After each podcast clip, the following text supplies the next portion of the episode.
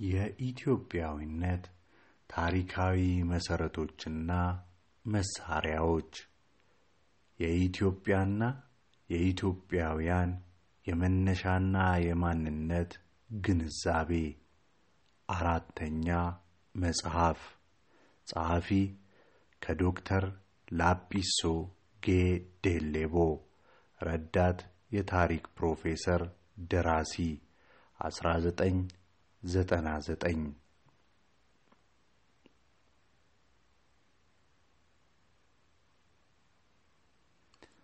የደራሲው የኢትዮጵያ ታሪክ የጥናት ግንዛቤ። ለዚህ የኢትዮጵያዊነት ታሪካዊ መሠረቶችና መሣሪያዎች ትምህርትና ምርት ባለፉት አምስት የትምህርትና የሥራ አስርታት በአገር ውስጥና በውጭ አገር የዓላማ፣ የመነሻ፣ የይዘት፣ የእውቀት፣ የሙያ፣ የቴክኒክ፣ የስልት፣ የተግባር፣ የማቴሪያል፣ የሞራል፣ የሐሳብና የእምነት ድጋፍ እርዳታና ግፊት የሰጡኝ ባለውለታ አስተማሪዎች፣ የትምህርትና የባህል ተቋማት መጻሕፍት፣ የሃይማኖት፣ የታሪክና የፍልስፍና ምሁራንና ፈላስፋዎች፣ ድርጅቶችና ማኅበራት፣ የመንግሥት መሥሪያ ቤቶች፣ ግለሰቦችና ወዳጆች እጅግ በጣም ብዙ ናቸው። በዚህ ወቅት አጋጣሚ ጥቂቶቹን ብቻ ከሕይወት ከትምህርት ሥራ ገጠመኝ አኳያ እንደሚከተለው አስታውሳቸዋለሁ። በሕፃንነቴ ዘመን ወላጆቼ በ1951 በአንድ ሳምንት ውስጥ በሞት ከተለዩኝ በኋላ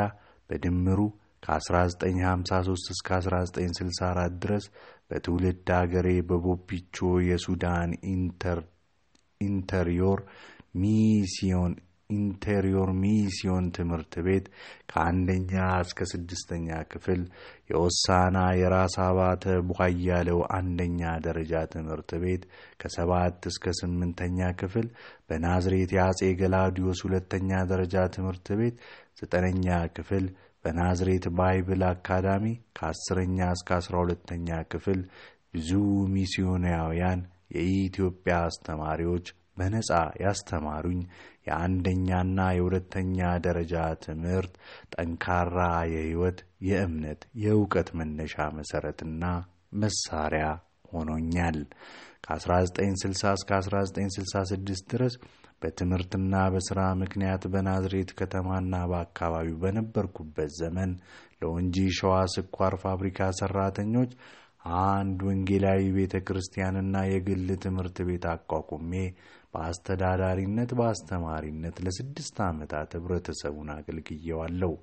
ከ1953 እስከ 1966 ድረስ በትምህርትና በሥራ ምክንያቶች በቦቢቾ፣ በወሳና፣ በወንጂ ሸዋ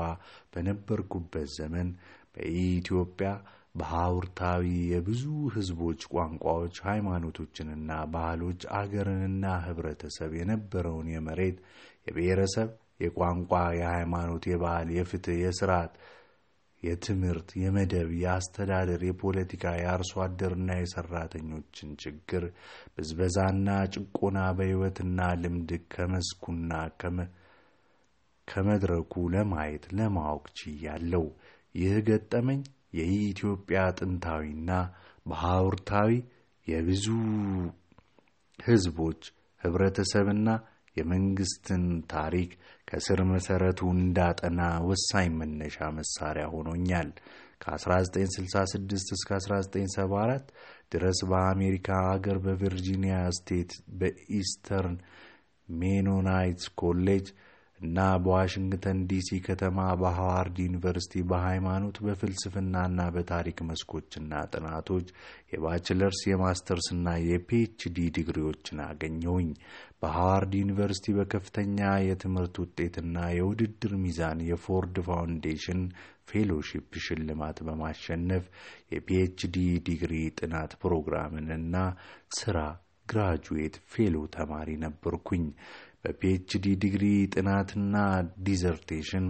የኢትዮጵያ የዘመኑ ሁለት ብሔራዊ የሕዝብ የአገርና የስርዓት ችግሮች በደቡብ ተዛማጅ የመሬት፣ የብሔረሰብ፣ የጎሳ፣ የቋንቋ፣ የባህል፣ የሃይማኖትና የስልጣን ችግር፣ በሰሜን ደግሞ የኤርትራ የፖለቲካ ችግር እንደሆኑ በዩኒቨርሲቲ ጥናትና በህትመት ሥራ በግልጽና በይፋ አረጋግጫለሁ። በአሜሪካ በትምህርትና በሥራ ምክንያት ከ1966 እስከ 76 ድረስ በቆየሁበት ዘመን የሀገሪቱን ወቅታዊ የስርዓትና የፖለቲካ ጉዳዮችን በሚመለከት በሰሜን አሜሪካ የኢትዮጵያ ተማሪዎች ማኅበር አባል ነበርኩኝ። ከትምህርት አኳያ በፍልስፍና መሠረታዊ የሰው የህብረተሰብ፣ የተፈጥሮ፣ የህይወት፣ የእውቀት፣ የንብረት፣ የህግ፣ የሃይማኖት የኢቲክስ፣ የርዕዮተ ዓለም፣ የፖለቲካ፣ የስርዓትና የመንግስት ጉዳዮችን በሚመለከት ከምዕራብ ታላላቅ ፈላስፋዎችና ምሁራን በተለይም ከፍራንሲስ ቤከን፣ ከሬኔ ዴካርት፣ ከጆርጅ በርክሌ፣ ከባሩክ ስፒኖዛ፣ ከቶማስ ሆብስ፣ ከጆን ሎክ፣ ከዴቪድ ሂዩም፣ ከኢማኑኤል ካንት፣ ከጆርጅ ሄግል፣ ከሶረን ኪርከጋርድና ከካርል ማርክስ እንዲሁም የታሪክ ትርጉምና ትምህርትን በሚመለከት ከሄግልና ከማርክስ ታላቅ ትምህርታዊ ግንዛቤን አግኝቻለሁ። በተጨማሪም በሃዋርድ ዩኒቨርሲቲ ታዋቂ የአፍሮ አሜሪካዊ የታሪክ ምሁርና ጸሐፊ ፕሮፌሰር ቻንስለር ዊሊያምስ በአፍሪካ ታሪክ የጂኦ ፖለቲካና የውጭ ኃይሎች ተጽዕኖ ሚናን በሚመለከት መሰረታዊ ትምህርት አስተምረውኛል። ከሁሉም በላይ የኢትዮጵያ የብዙ ሕዝቦች ቋንቋዎች፣ ሃይማኖቶች፣ ባህሎች፣ ህብረተሰብና መንግስት ታሪክ ባለፉት ሰባት መቶ ዓመታት የግብፅ የአውሮፓና የኢትዮጵያ ክርስቲያን የሃይማኖት፣ የቋንቋ፣ የሥነ ጽሑፍ፣ የነገሥታት ዜና መዋልና የቅዱሳን ገድል አስተማሪዎች፣ ተርጓሚዎችና ጸሐፊዎች ካሳደሩበት ተጽዕኖ ነፃ ተደርጎ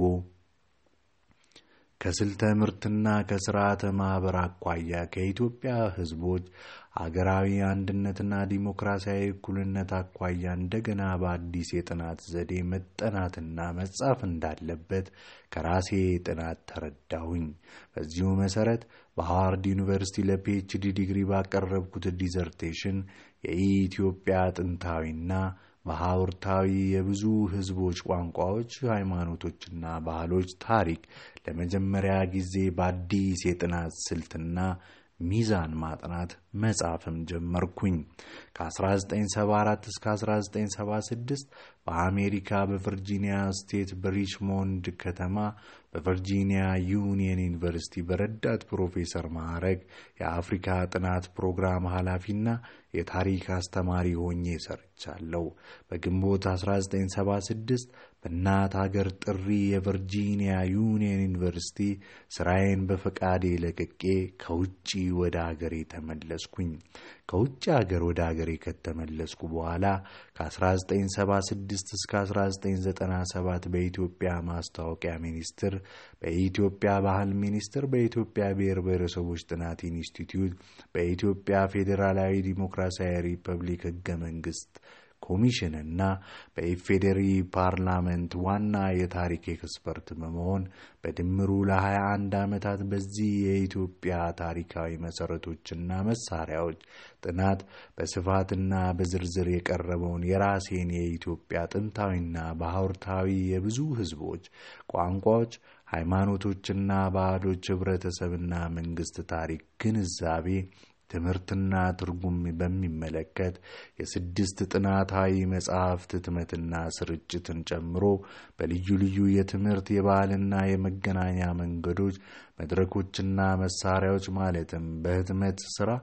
በስብሰባ፣ በመጽሔቶችና በጋዜጦች፣ በህዝባዊና በመንግስታዊ ጉባኤዎች፣ በብሔራዊ አትላስ፣ በሬዲዮና በቴሌቪዥን ሚዲያ በድምሩ በመቶ ሀምሳ የሚቆጠሩ ጥናታዊ ጽሑፎችንና ንግግሮችን በማቅረብ የራሴን አዲስ የኢትዮጵያ ታሪክ ትምህርትና ትርጉም ለህብረተሰቡ በህዝባዊ የአገር ቋንቋ ባህልም አቅርብ ያለው በዚህ ረገድና ተግባር በኢትዮጵያ የመጀመሪያ ብሔራዊ አትላስ ናሽናል Atlas of Ethiopia በኢትዮጵያ የካርታ ባለስልጣን መስሪያ ቤት ለመጀመሪያ ጊዜ በሳይንሳዊ ቴክኒክና አሰራር የተዘጋጀ በ1988 ነው። የካርታ ባለስልጣን ለአትላስ የታሪክ ምዕራፍ የሚያስፈልገውን በኢትዮጵያ የጥንት የመካከለኛውን እና የዘመናዊ ታሪክ ላይ ከተስማሚ ካርታዎች ጋር የተዘጋጁ ጥናታዊ የሽልማት ጽሑፎችን ለምርጫ የሚያቀርቡ የታሪክ ምሁራንን አወዳድሮ ለመምረጥ በጋዜጣ ዓለም አቀፋዊ ማስታወቂያ ወጣ። ከተወዳዳሪ የውጭና የአገር ውስጥ ምሁራን ለምርጫ ከቀረቡ የታሪክ ጽሑፎችና ካርታዎች በካርታ ባለስልጣን ተመርጦ በስሜ ለአትላስ አገልግሎት የዋለው በኢትዮጵያ ብሔረሰቦች ጥናት ኢንስቲትዩት በሀገሪቱ የጥንትና የመካከለኛ የዘመናዊ ታሪክ ላይ ከዘጠኝ ካርታዎች ጋር አዘጋጅቼ ያቀረብኩት የኢትዮጵያ ረጅም ጥንታዊና በሐውርታዊ የብዙ ሕዝቦች ቋንቋዎች፣ ሃይማኖቶችና ባህሎች የአምስት ሺህ ዓመታት ታሪክ ጥናትና ትምህርት ነው። በተጨማሪም የአትላሱ ታሪክ ጥናት ከዘጠኙ ካርታዎች ጋር በ1988 Ethiopia A Cradle of History በሚል ርዕስ በልዩ እትም በኢትዮጵያ የማስታወቂያ ሚኒስቴር በብዙ ሺህ ኮፒዎች በሀገርና በዓለም አቀፍ ደረጃ ተሰራጨ። እንዲሁም በ1989 ኢትዮጵያ የታሪክ መነሻ በሚል ርዕስ የአማርኛ ትርጉም በኢትዮጵያ የትምህርት ሚኒስቴር አርባ ሺህ ኮፒዎች ታትሞ በሀገሪቱ የትምህርት ቤቶች የትምህርት ማስተማሪያ መጽሐፍ እንዲሆን ተሰራጭቷል። በዚህ መጽሐፍ ተደጋግሞ የሚጠቀሰው የኢትዮጵያ ብሔር ብሔረሰቦች ጥናት ኢንስቲትዩት ከ1983 እስከ 93 ድረስ በአዲስ አበባ ከተማ የኢትዮጵያ ብሔረሰቦች ብሔራዊ የመሬት ክልልና የሕዝብ ቁጥርን በሚመለከት በአገሪቱ ረጅም ታሪክ ለመጀመሪያ ጊዜ በአዲስ የጥናት ዘዴ ሚዛን የተሳካ ጥናት ያካሄደ ልዩ የትምህርት ተቋም ነው። በዚህ ልዩ የጥናትና ምርምር ተቋም በተጠቀሰው ዘመን ከ1983 እስከ 1993 ከላይ የተመለከተው ጥናት ሌላ አንደኛ የምርምር የባህል እድገት በከምባታና ሀዲያ በ1983። ሁለተኛ የኢትዮጵያ ረጅም የሕዝብና የመንግስት ታሪክ 1990 ዓ ም የታተመ። የኢትዮጵያ የገባር ስርዓትና ጅምር ካፒታሊዝም 1991 የታተመ። የኢትዮጵያ የመከራ ስርዓትና የኤርትራ ጥያቄ 1993 በተሰኙ ርዕሶች የታተመ። በእነኚህ ርዕሰ ጉዳዮች ላይ በኢትዮጵያ ረጅም ጥናታዊና ባህርታዊ የብዙ ህዝቦች ቋንቋዎች የሃይማኖቶችና ባህሎች ህብረተሰብና መንግስት ታሪክ ላይ እነዚህን ጥናታዊ መጻሕፍት በህዝባዊ የአገር ቋንቋ ባህል ጽፌ አሳትሜ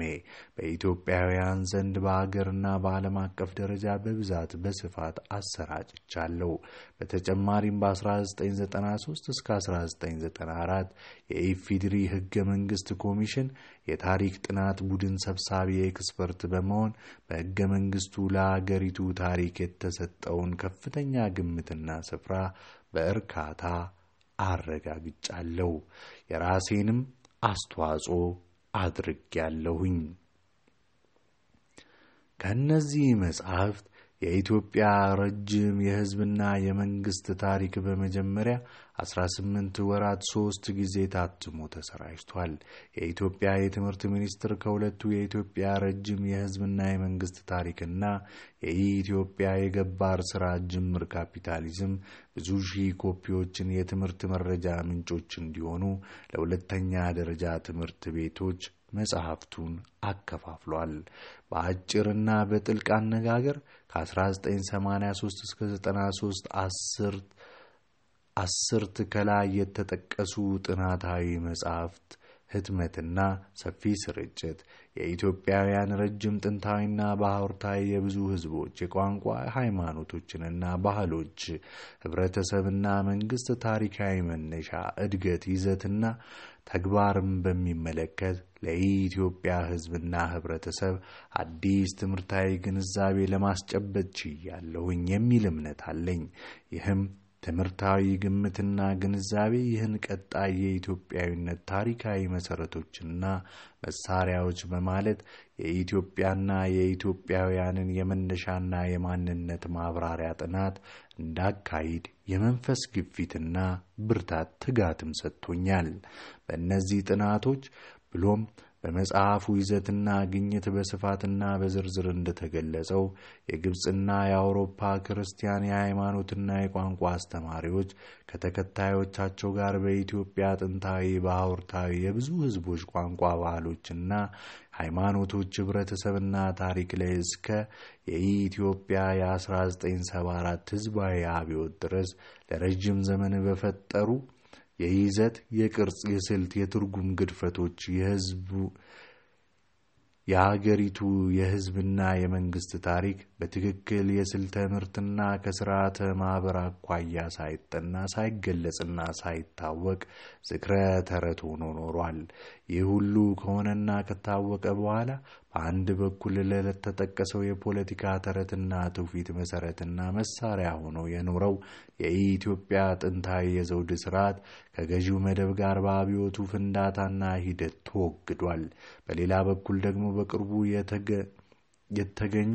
ሳይንሳዊ የጂኦፖለቲካ፣ የሰነድ፣ የሊንጉስቲክ፣ የአርኪኦሎጂ፣ የፓሊንቶሎጂ፣ የኢቮሉሽን መረጃዎች በኢትዮጵያና በኢትዮጵያውያን ላይ በውጭ አስተማሪዎች የተፈጠረውን የፖለቲካና የዘረኝነት ተረት ውግዝና ውድው አድርገውታል። በመሆኑም ዛሬ በድኅረ አብዮት በኢትዮጵያ በአንድ በኩል በአገሪቱ የብዙ ሕዝቦች ቋንቋዎች፣ ባህሎች፣ ሃይማኖቶች፣ ህብረተሰብና ታሪክ ላይ በውጭ አገር አስተማሪዎች ትምህርት የተፈጠረውን ግድፈት በባህላዊ ትምህርትና አብዮት ለማስወገድ በሌላ በኩል ደግሞ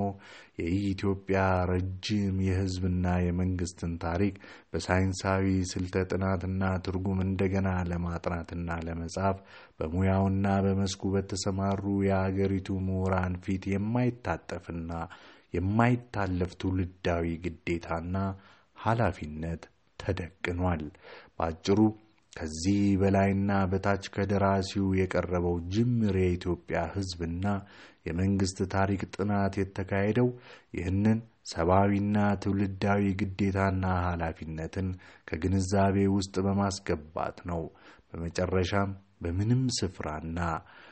ጊዜ ማንም ግለሰብ በደራሲው ጅምር የኢትዮጵያ ታሪክ ጥናት ላይ ሊኖረው የሚችለውን የመረጃ የስልት የግንዛቤና የትርጉም ግድፈት በተሻለ የትምህርት መሳሪያ መንገድና አሰራር ቢያርምና ቢያስተካክል ለደራሲውም ለህብረተሰቡም የትምህርትና የእውቀት ግንዛቤ ስለሚሰጥ ከወዲሁ ይመሰገናል ይላል።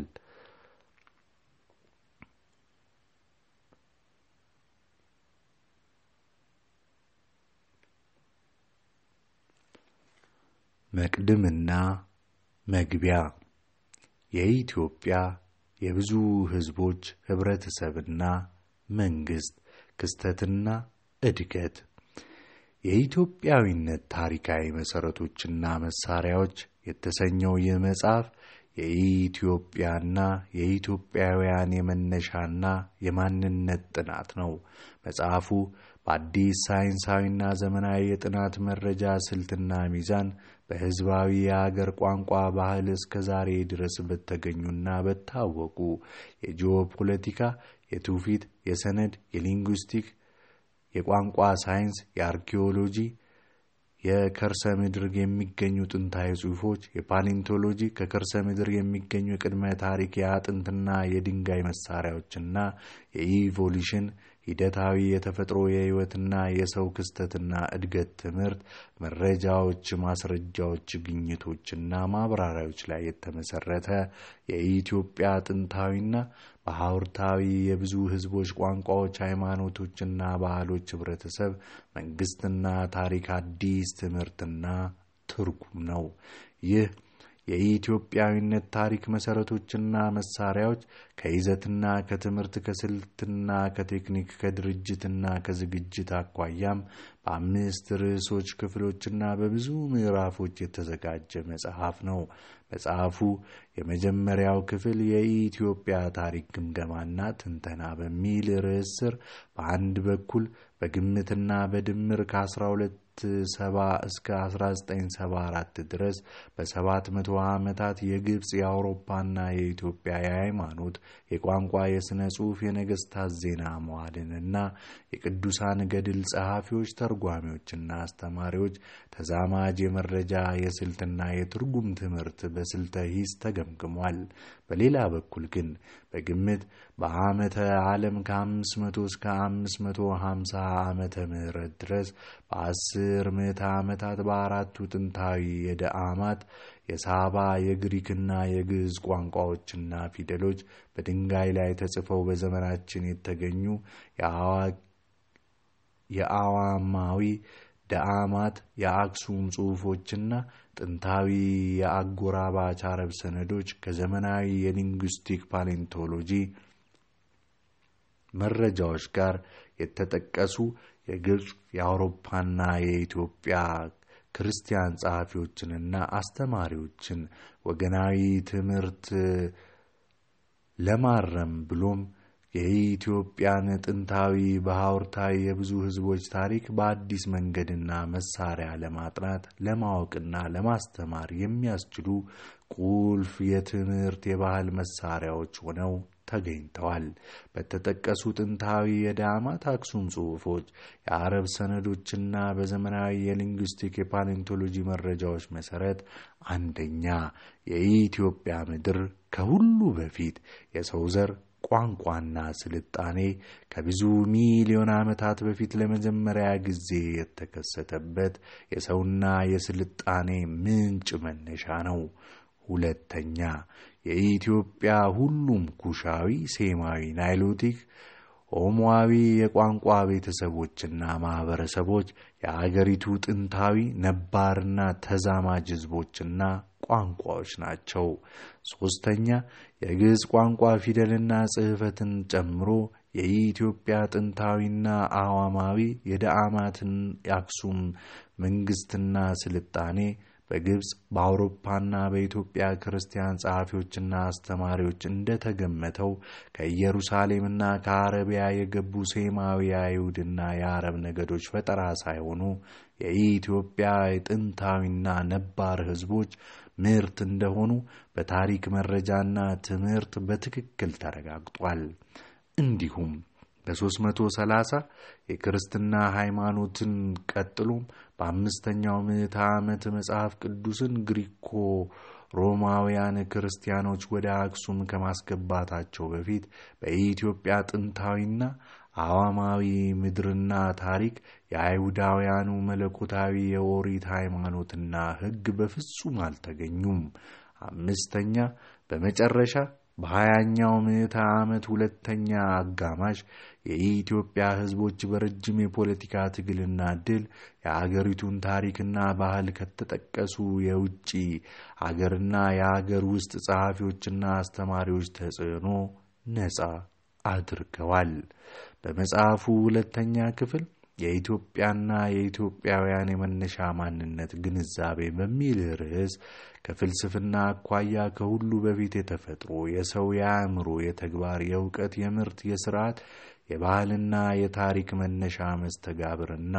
መወራረስ ጥያቄ በሚመለከት የግንዛቤ ሐሳብና ትምህርት በከፊል እንደሚከተለው ቀርቧል። በዚህ ግንዛቤ ሐሳብና ትምህርት መሠረት የሰው ልጅ ራሱንና አካባቢውን በራሱ ማኅበራዊ የአእምሮ መሳሪያ የተወሰነ የስፍራና የጊዜ ቀመር የሚያውቅና የሚለውጥ በማኅበራዊ ስፍራው ራሱን ባህሉን የሚፈጥር አንድ ልዩ አካል ነው። የአእምሮ የእውቀት ባለቤትና ጌታ የሆነው የሰው ልጅ ራሱን አካባቢውን በስፍራና በጊዜ ወሰን የሚያውቀውና የሚለውጠው ግን በታሪክ መሳሪያና እውቀት ነው። በዚህ ረገድና ተግባር የሰው ልጅ ሕልውናና ሕይወት መኖርና መሆን በተግባራዊ ልምድ የሚከሰተው የሚገልጸው የሚታወቀው በተወሰነ የስፍራና የጊዜ ገደብና ወሰን በራሱ የሥራ እንቅስቃሴ ቋንቋ መሳሪያ ነው። በዚህ አጭርና አጠቃላይ የተፈጥሮ የሰው የአእምሮ፣ የእውቀት፣ የሐሳብ፣ የተግባር፣ የቋንቋ፣ የድርጅት፣ የባህል፣ የሥርዓትና የታሪክ ግንዛቤ ትምህርትና ትርጉም መሠረት የኢትዮጵያ ጥንታዊና በሐውርታዊ የብዙ ሕዝቦች ቋንቋዎች፣ ሃይማኖቶችና ባህሎች ኅብረተሰብና መንግሥት ምንጭና መነሻ የሰሜን ምስራቅ አፍሪካ ክፍለ አህጉር ነው። በዚህ በተወሰነ የመሬት ክልል ላይ የኢትዮጵያ ቋንቋዎችና ሃይማኖቶች የኢትዮጵያና የኢትዮጵያውያን ሕልውናዊ መሠረቶች፣ መለያዎች፣ መገለጫና መገለጫዎችና መሳሪያዎች ናቸው። በመሆኑም የኢትዮጵያ ቋንቋዎችና ሃይማኖቶች በሙሉ በመካከላቸው የአይነትና የደረጃ የእምነትና የባህል ልዩነትና ምርጫ ሳይደረግ የዚህ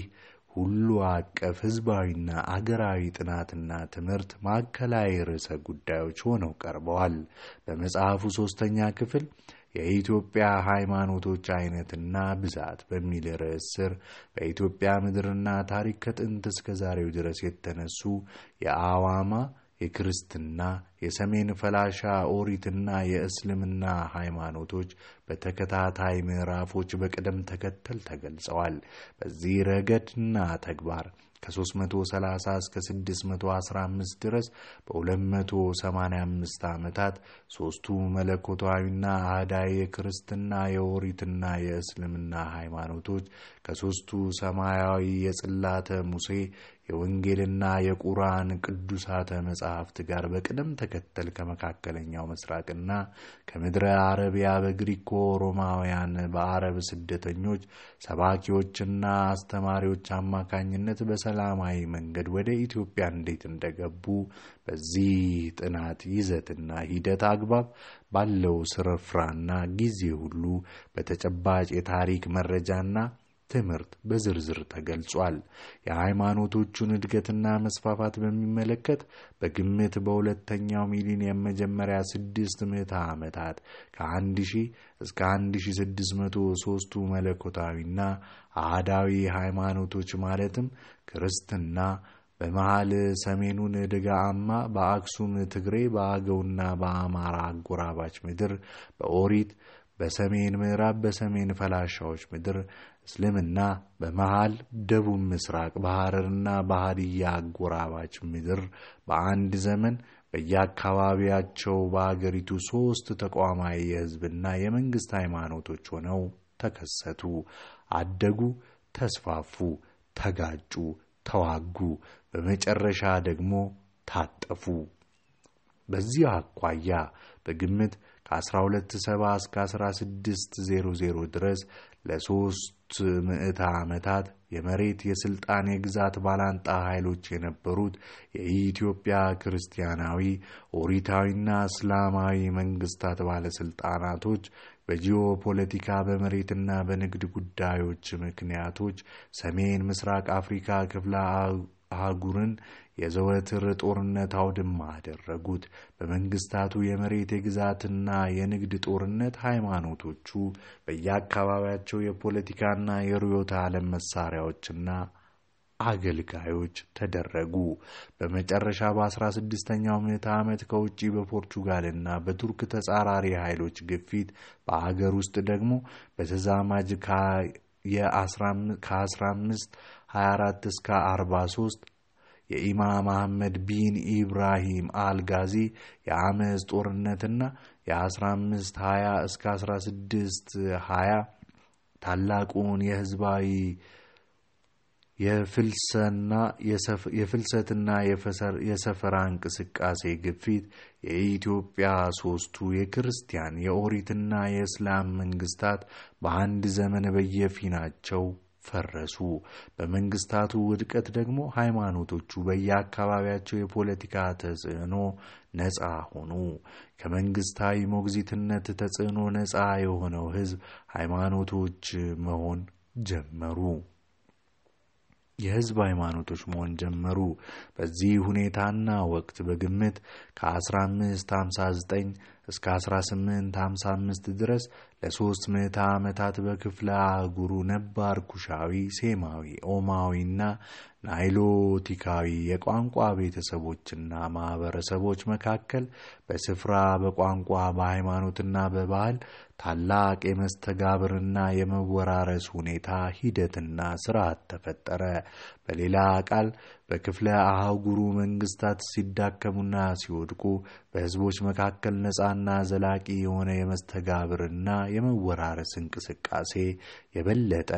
ጠነከረ፣ አደገ፣ ተስፋፋ። ከታሪክ አኳያ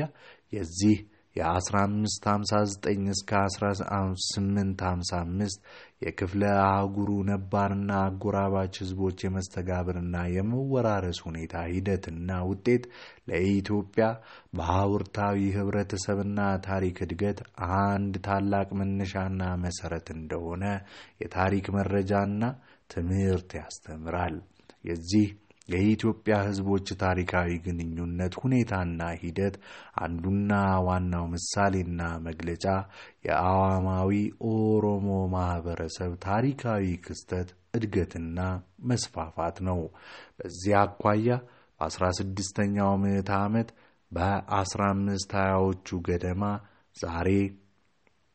የኢትዮጵያ በቁጥርና በስፍራ በትልቁ የሆነ ኩሻዊ የኦሮሞ ህዝብ በደቡብ ምስራቅ ኢትዮጵያ በግምት በአባያ ሐይቅና በገናሌ ወንዝ መካከል በሚገኘው ክልል ገዳ ተብሎ በሚታወቅ በራሱ ልዩ ባህላዊና ማኅበራዊ ስርዓት እየተመራ በእንስሳት እርባታ ተሰማርቶ በዘላንነት የሚኖር አንድ አናሳ ማኅበረሰብ እንደነበረ የታሪክ መረጃና ትምህርት ያስተምራል። በዘመኑ የኦሮሞ ዘላን ማኅበረሰብ ባዕዳን የአካባቢ ህዝቦችን በመብትና ግዴታ የራሱ ወገን ማለትም አንድ አንድና እኩል አድርጎ የሚቀልባቸው ጉዲፈቻና ሞጋሳ የተሰኙ የራሱ ማኅበራዊ ሕጎችና ስርዓቶችም ነበሩት። ይህ በሕዝባዊ የገዳይ ጉዲፈቻና የሞጋሳ ድርጅቶችም ተቋማትና ስርዓቶች የሚመራ የኦሮሞ አዋማዊ ሕዝብ በግምት ከአስራ አምስት ሀያዎቹ እስከ አስራ ስድስት ሀያዎቹ ድረስ በአንድ ምዕተ ዓመት ዘመን ውስጥ በርቱማና ቦረና በተባሉ በርቱማና እና ቦረና በተባሉ ሁለት ጎሳዎችና ከረዮ ወሎ ቱለማና ሜንጫ በተባለ አራት ቅርንጫፍ ማህበረሰቦች ተከፍሎ በፍለሳ እንቅስቃሴ በደቡብ ምስራቅ ከገናሌ ወንዝ አካባቢ በመነሳት አብዛኛውን የዛሬ ደቡብ ምስራቅ መሀልና ምዕራብ ኢትዮጵያ ክልሎች ላይ በመስፋፋት ብሎም በተጠቀሰው አካባቢዎች ከጥንቱ ነባር ኩሻዊ፣ ሴማዊና ኦማዊ፣ የባሌ፣ የደዋሮ፣ የአዳል፣ የሀዲያ፣ የፈጠጋር፣ የወርጂ፣ የሃርላ፣ የሶማሌ፣ የአፋር፣ የአርጎባ፣ የይፋት፣ የአማራ፣ የአገው፣ የትግሬ፣ የጋፋት፣ የአይመላል፣ የጉራጌ፣ የዳሞት፣ የቦሻ፣ የእናሪያና የቢዛሞ እና የመሳሰሉ ህዝቦች ሀገሮችና መንግስታት ጋር በስፍራና በጊዜ በጦርነት፣ በጋብቻ፣ በቋንቋ፣ በጎሳ፣ በባህል፣ በሃይማኖትና በስርዓት በመወራረስ በአጭር የታሪክ ዘመን ውስጥ ከስፍራና ከቁጥር አኳያ የኢትዮጵያ ትልቁ ማህበረሰብ ለመሆን በቃ። በአገሪቱ የተለያዩ የቋንቋ ቤተሰቦችና ማህበረሰቦች መካከል ባህላዊ መስተጋብርና መወራረስንም ፈጠረ። በዚህ መሰረታዊና ዘላቂ በሆነ የቋንቋ ቤተሰቦችና ማህበረሰቦች የመስተጋብርና የመወራረስ ሁኔታና ሂደት ማለትም የኢትዮጵያ ህዝቦችን ብዛትና አንድነት ጉዳይ በሚመለከት በአገሪቱ ረጅም የሕዝብና የመንግሥት ታሪክ በአንድ ምዕት ዓመት ጊዜ ውስጥ ብቻ ከ1520 እስከ 1620 የአዋማዊ ኦሮሞ የገዳ ሕዝባዊ ሥርዓትና እንቅስቃሴ ያደረገውን ታላቅ አስተዋጽኦ የአክሱም መንግሥትና ስልጣኔ ከአንድ ሺህ ዓመታት የክርስትና ሃይማኖት በ1670 ዓመታት የእስልምና ሃይማኖት በ1300 ዓመታት እንዲሁም ለሰለሞናዊ የአማራ ስርወ መንግሥት ከ700 በ700 ዓመታት ዘመን አላደረገም። ምክንያቱም ለምሳሌ በኢትዮጵያ እችን ልድገማት። በዚህ መሰረታዊና ዘላቂ በሆነ የቋንቋ ቤተሰቦችና ማህበረሰቦች የመስተጋብር የመወራረስ ሁኔታና ሂደት ማለትም የኢትዮጵያ ሕዝቦች ብዛትና አንድነትን ጉዳይ በሚመለከት በሀገሪቱ ረጅም የሕዝብና የመንግስት ታሪክ በአንድ ምዕተ ዓመታት ጊዜ ውስጥ ብቻ ከ1520 እስከ 1620 ማለት ነው። የአዋማዊ ኦሮሞ የገዳ ህዝባዊ ስርዓትና እንቅስቃሴ ያደረገውን ታላቅ አስተዋጽኦ የአክሱም መንግስትና ስልጣኔ በአንድ ሺህ ዓመታት የክርስትና ሃይማኖት በ1670 ዓመታት የእስልምና ሃይማኖት በ1300 ዓመታት እንዲሁም ሰለሞናዊው የአማራ ስርወ መንግስት በ700 ዓመታት ዘመን አላደረጉትም። ምክንያቱም ለምሳሌ በኢትዮጵያ በ1994 የህዝብና ቤት ቆጠራ ውጤት መሠረት ከአገሪቱ ህዝብ አንድ ሶስተኛ የኦሮሞ ቋንቋ ማህበረሰብ አባል ነው። ከዚህ ህዝብ በሃይማኖት ግማሹ ክርስቲያን፣ ግማሹ ደግሞ እስላም እንደሆነ የቆጠራው ውጤት ጨምሮ ያሳያል። በኢትዮጵያ የሐወርታዊ ህብረተሰብና መንግስት በቀድሞ ዘውዳዊ ስርዓት ማለትም ከ1858 እስከ 1974 ማዕከላዊ ርዕሰ ጉዳይ ሁሉ አቀፍ የመሬት፣ የብሔረሰብ፣ የቋንቋ፣ የሃይማኖት፣ የባህል፣ የትምህርትና የመንግስት ስልጣን ችግር ነው። የችግሩ ታሪካዊ መነሻ እድገት። በ16ኛው ምዕተ ዓመት በሰሜን ምስራቅ አፍሪካ ክፍለ አህጉር ከሁለቱ የደቡብ ኢትዮጵያ ህዝቦች ተዛማጅና ተከታታይ የ1524 እስከ 1543 የኢማም አህመድ አመፅ ጦርነት ከ1520 እስከ 1620 ታላቁ የህዝቦች የፍለሳና የሰፈራ እንቅስቃሴ ጥምር ታሪክ ጋር በቅርብና በጥብቅ የተያያዘ የጭቆና ስርዓት ነው። በዚህ አኳያ በግምት ከ1270 እስከ 1543 ድረስ ከመሃል ሰሜኑ ደጋ አምባ ክርስቲያን ነገስታትና የሃይማኖት መምህራን ከግብፅ አቡኖች ጋር የመላ ደቡብ ኢትዮጵያ አዋማዊ እስላማዊ ነባርና ጥንታዊ ህዝቦችንና መንግስታትን በሰፋሪ ወታደሮችና ቄሶች አማካኝነት በክርስትና ሃይማኖት ለመግዛት ለሶስት ምዕተ ዓመታት ያካሄዱት ወታደራዊና ወንጌላዊ ዘመቻዎች ሁሉ በመጨረሻ በሁለቱ በ1924 እስከ ይቅርታ ከ1524 እስከ 1543 የኢማም አህመድ የአመፅ ጦርነት ከ1520 እስከ 1620 የህዝቦች የፍልሰትና የሰፈራ እንቅስቃሴ ግፊት በሽንፈትና በውድቀት ተደመደሙ። በሌላ በኩል ግን በሁለቱ የክርስቲያንና የእስላም ተጻራሪ መንግስታት የጋራ ሽንፈትና ውድቀት በግምት ከ1559 እስከ 1855 ድረስ ከደቡብ ምስራቅ ቆላማ አካባቢ በተሳካ የፍለሳና የሰፈራ እንቅስቃሴ የተነሱ የኦሮሞ አራቱ የከረዮ፣ የወሎ፣ የቱለማ፣ የሜንጫ ማህበረሰቦች በየፊናቸው በአብዛኛው የምስራቅ፣ የደቡብ፣ የመሃል የምዕራብና የሰሜን ኢትዮጵያ ለሰውና ለእንስሳት ኑሮ ምቹ በሆኑ ሰፊ ለም ደጋማና ጤናማ አካባቢዎች በነዋሪነት ሰፈሩ። በአንጻሩ በ16ኛው ምዕተ ዓመት የሁለቱ የክርስቲያንና የእስላም መንግስታት ስርዓቶች በውስጥና በውጭ ተጻራሪ ሁኔታዎች ኃይሎች ግፊት ከፈረሱ በኋላ በግምት በ1600 እስከ 1855 ድረስ በሰሜኑ ደጋማዎችና ሦስቱ ክርስቲያናዊ የጎንደር የትግራይና የሸዋ የፖለቲካ ኃይሎች ማዕከላትና አካባቢዎች በአዋማዊ በኦሪታዊና በእስላማዊ ህዝቦች ዙሪያ እና መካከል ተከሰቱ። የሦስቱ የጎንደር የትግራይና የሸዋ ክርስቲያናዊ የመሳፍንት፣ የካህናት፣ የባላባትና የጦር ኃይሎች የጋራ ዓላማ፣ ፖሊሲ፣ ፖለቲካና ተግባር በአንድ በኩል በየአካባቢያቸው አዋማዊ ኦሪታዊና እስላማዊ ነባር ህዝቦችን በጦርና በገባር ስርዓት ማስከበርና መግዛት፣ በሌላ በኩል ደግሞ በ16ኛው ምዕተ ዓመት በእስላሙ የግራኝ ወረራ እና በአዋማዊ የኦሮሞ ወረራ ፈረስ ጠፋ የሚሉትን ዘውዳዊ የአጼ መንግስት መልሶ በተጠቀሱ ጠላት ህዝቦች ላይ መገንባት ነበር። ይህ የጎንደር የትግራይና የሸዋ ክርስቲያናዊ ኃይሎች ዘውዳዊ የክርስቲያን ህብረተሰብ መንግስትና ስርዓት የመገንባት ቋሚ ፖሊሲና ፕሮግራም በ19ኛው ምዕተ ዓመት ሁለተኛ አጋማሽ ከ1855 እስከ 1900 ከሦስቱ አካባቢዎች በተከታታይ በተነሱ አጼ ነገስታት ቴዎድሮስ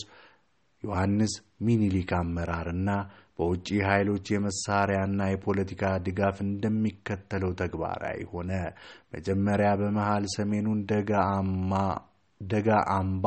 ከጎንደር ከትግራይ በተከታታይ የተነሱ አጼ ነገስታቶች ቴዎድሮስና ዮሐንስ በአካባቢው ከ16ኛው ምዕተ ዓመት ጀምሮ ለረጅም ዘመን በነበረው ተዛማጅ ጂኦ ፖለቲካ፣ የኢኮኖሚ፣ የጸጥታና የማኅበራዊ ችግር ምክንያት በዘውዳዊ ምዕክልና ፖሊሲ እና ፕሮግራም በክፍለ አህጉሩ እስላማዊና አዋማዊ ህዝቦችና መንግስታት ላይ የክርስቲያን መንግስት ለመገንባት የጀመሩትን ዘመቻ ከግቡ ሳያደርሱ በ1868 እና በ1889 በቅደም ተከተል በመቅደላና በመተማ ጦርነቶች ሞቱ። በመሃል ሰሜኑ ደጋማ በሁለቱ ነገስታት የተጀመረው የክርስቲያን መንግስት ግንባታ ፖሊሲና ፕሮግራም ከፈረሰ በኋላ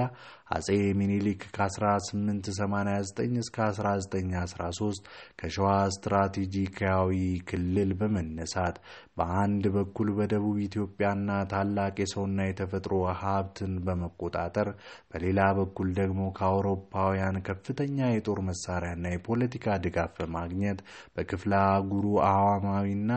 እስላማዊ ህዝቦችና መንግስታት ላይ የዘውዳዊ የክርስቲያን መንግስት ሃይማኖትና ጦር በጠንካራ የገባር ኢኮኖሚ መሰረት በሰፋሪ ነፍጠኞችና ቄሶች ኃይል በደቡብ ኢትዮጵያ ማዕከልነት መርተው ሞቱ። ነገር ግን በኢትዮጵያ በሐውርታዊ የብዙ ህዝቦች፣ ቋንቋዎች፣ ሃይማኖቶችና ባህሎች ህብረተሰብ በተጠቀሰው የጎንደር የትግራይና የሸዋ ክርስቲያን ነገስታትና ጦር ኃይሎች ፖሊሲና ተግባር በህብረተሰቡ ላይ የተማከለ ዘውዳዊ መንግስት ስርዓት በአገሪቱ ለተዛማጅና ሁሉ አቀፍ የመሬት፣ የብሔረሰብ፣ የቋንቋ፣ የሃይማኖት፣ የባህል፣ የስርዓት፣ የትምህርትና የመንግስት ስልጣን ችግሮች ታሪካዊ መነሻና ምክንያት በመሆን በአጭር ጊዜ ውስጥ በአንድ በኩል የራሱን የዘውዳዊ መንግስትና የገዢ መደብ ውድቀት፣ በሌላ በኩል ደግሞ የኢትዮጵያ ህዝቦች፣ ቋንቋዎች፣ ሃይማኖቶችና ባህሎች ነጻነትና አርነት እንዴት እንዳስከተለ ይህ የኢትዮጵያዊነት ታሪካዊ መሰረቶችና መሳሪያዎች የታሪክ እውነታ እውቀትና እውነት ያስተምራል። በመጽሐፉ አራተኛ ክፍል የእስልምና የእስላም ሃይማኖትና መንግስት መነሻና እድገት በኢትዮጵያ በኢትዮጵያ ከ615 እስከ 1300 በሚል ርዕስ በአምስተኛና በመጨረሻ ክፍል ደግሞ የኢትዮጵያ የሕዝብና የመንግሥት ረጅም የስያሜ ታሪክ በሚል ርዕስ በአገሪቱ ረጅም ታሪክ ተገቢ አገራዊና ሕዝባዊ ትኩረትና ግንዛቤ ያላገኙ ሁለት መሠረታዊ ርዕሰ ጉዳዮች ለመነሻነት ያህል በአጭርና በጥቅል መልኩ ተገልጸዋል። የሰሜን ፈላሻና የሙስሊም ሕዝቦች ታሪክ ጥናትና ግንዛቤ።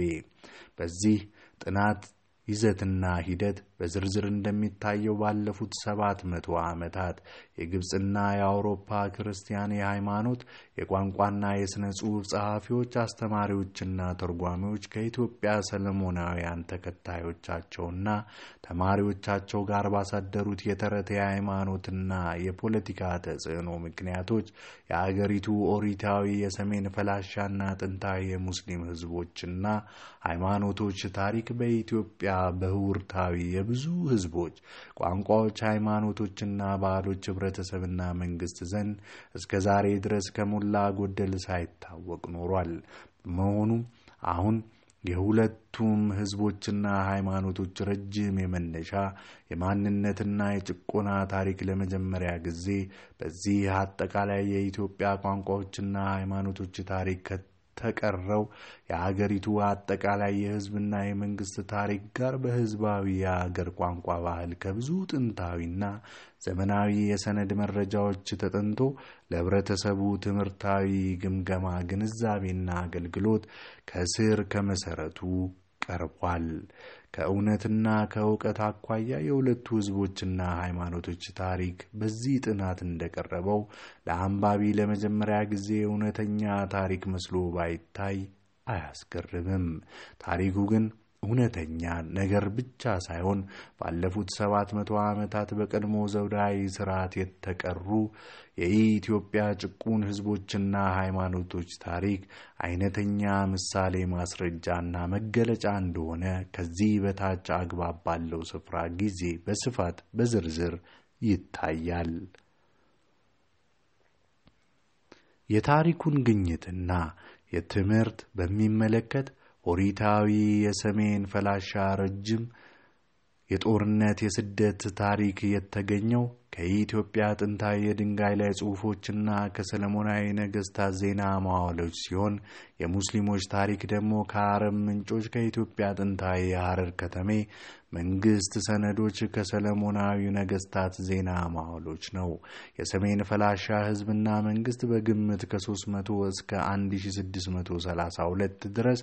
ለ1300 ዓመታት በሰሜን ምዕራብ ኢትዮጵያ በተከዜና በአባይ ወንዞች መካከል ባለው ስለምና ስትራቴጂካዊ አገር ላይ ከአካባቢው ተከታታይ የአክሱም የአገውና የአማራ መንግስታት ነገስታት ጋር እየተዋጉ በሉዓላዊ ነጻነት እየኖረ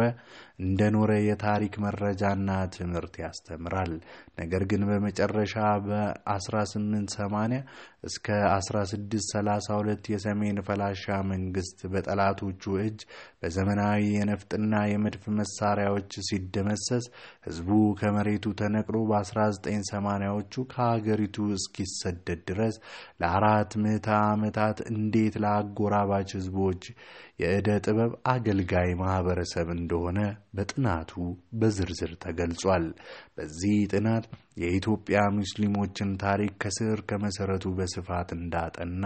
ብርቱ ግፊትና ንቃት የሰጠኝ ባለፉት አስርታት የኢትዮጵያ በሐውርታዊ የብዙ ህዝቦች ቋንቋዎች፣ ሃይማኖቶችና ባህሎች ህብረተሰብ፣ መንግስትና ታሪክ መነሻ ክስተትና እድገት በማስረዳት በልዩ ልዩ መንገዶች፣ መድረኮችና መሳሪያዎች በሀገር አቀፍ ደረጃ ያስተማርኩትን ትምህርት በሚመለከት ከሀገሪቱ የሙስሊም ህብረተሰብ በአጠቃላይ በደቡብ ኢትዮጵያ ከጥንታዊ የሀዲያ፣ የስልጤ፣ የአላባ፣ የቀቤና፣ የሐረሪ፣ የአርጎባ፣ የወርጂ፣ የአፋርና የሱማሌ ሙስሊም ማህበረሰቦችና ተወላጆች በተለይ የተገኘ ከፍተኛ የሞራል ድጋፍና ትብብር ነው። ከዚህ ረገድ በዚህ ረገድ ተግባር ከ896 ማለትም ገና ከዘመነ አክሱም ጀምሮ እስከ 1600 ድረስ በደቡብ ኢትዮጵያ በአዋሽ፣ በከሰም፣ በሙገር፣ በአባይ፣ በጊቤ፣ በብላቴ፣ በዋቤና በገናሌ ወንዞች ተፋሰስና በወይና ደጋ ክልል በጥንታዊ አጎራባች የሃርላና የሃዲያ ሴማዊና ኩሻዊ ህዝቦች መንግስታት ምድር በአረቡ የሙስሊም ዓለም የዜላ ህብረት መንግስታት ተብሎ የሚታወቀው እስላማዊ የሸዋ፣ የሃዲያ፣ የይፋት፣ የወርጂና የገባል፣ የአዳል፣ የሞራ፣ የለበከላ፣ የሀገራ፣ የፌድሳ፣ የግዳድ፣ የነገብ፣ የዚባ፣ የሃርላ፣ የሁበት፣ የተርሳ፣ የእይም፣ የእልብሮ፣ የዘይላ፣ የእስቴ፣ የደዋሮ፣ የመንዝ፣ የዜጋ፣ የኩልጎራ፣ የገደያ፣ የቅድሴ፣ የሃርጋይ፣ የበቁልዘር፣ የፈጠርጋር የፈጠጋር፣ የአርጎባ፣ የሸርካ፣ የአረባቢኒ፣ የባሌ፣ የደራ፣ የሐረር፣ የጉራጌ፣ የስልጤ፣ የአውላ ህዝቦች፣ አገሮች፣ መንግስታት፣ ከተሞች እንደነበሩ ከታሪክ መረጃና ትምህርት በስፍራና በጊዜ ቀመር በትክክል ታውቋል። ከ896 እስከ ዛሬ ድረስ በኢትዮጵያ የሙስሊም መንግስትና ስልጣኔ ታሪክ ግንዛቤና ትምህርት በሚመለከት በአካባቢው በተለይ በጥንታዊ የሃርላ ለም ደጋማና ጤናማ ምድር ላይ አንደኛ። ከ896 እስከ 1285 ከአረቢያ በዜላ የወደብ በር በገባው መህዙማዊ የቁረይሽ አረብ ስርወ መንግስት የተገነባው የሸዋ ሱልጣኔት፣ ሁለተኛ ከ1285 እስከ 1415 ከአረቢያ በዜላ የወደብ በር የገባው የሃይሺማይት ዋላስማ የቁረይሽ አረብ ስርወ መንግስት የተገነባው የይፋት ሱልጣኔት፣ ሶስተኛ ከ1415 እስከ 1577 የሃይሺማይት ዋላስማ ስርወ መንግስት የተገነባው የአዳል ሱልጣኔት በ1524 እስከ 1543 በሐረርና በደንቢያ ማዕከላት። የኢማም አህመድ ክፍለ አህጉራዊ የአዳል ሱልጣኔት በ1544 እስከ 67 የኤሚር ኑር የሐረር ኢምሬትና ጀጎል ግንብ። አራተኛ ከ1577 እስከ 1647 በኢማም አህመድ ተወላጅና ወራሽ ኢማም መሐመድ ጃሳ የተገነባው የአውሳ ኢማም አምስተኛ ከ1577 እስከ 1887 በኢማም አህመድ ተወላጅና ወራሽ ኢማም መሐመድ ጃሳ የተመሰረተው የሐረር ኤምሬት። በ1647 እስከ 62 በሐረር ኤምሬት ኤሚር አሊ ዳውድ አመፅ በአውሳ ኢማሜት ላይ ብሎም የነፃ ሐረር ኤምሬት ከተሜ መንግስት ክስተትና እድገት ከ1647 እስከ 1887 ስድስተኛ ከ1887 እስከ 1994 የሐረር ኤምሬት ከተሜ መንግስት። ውድቀት በኢትዮጵያ ግዛት አጼ። ሰባተኛ ከ1994 በኢትዮጵያ ፌዴራላዊ ዲሞክራሲያዊ ሪፐብሊክ መንግስት። ስር የሐረር ብሔራዊ ክልል መንግስት ክስተት በቅደም ተከተል የሚቀርቡ ታላላቅ ታሪካዊ ምዕራፎች፣ ኃይሎች፣ እንቅስቃሴዎችና ዘመናት ናቸው። በአጭሩ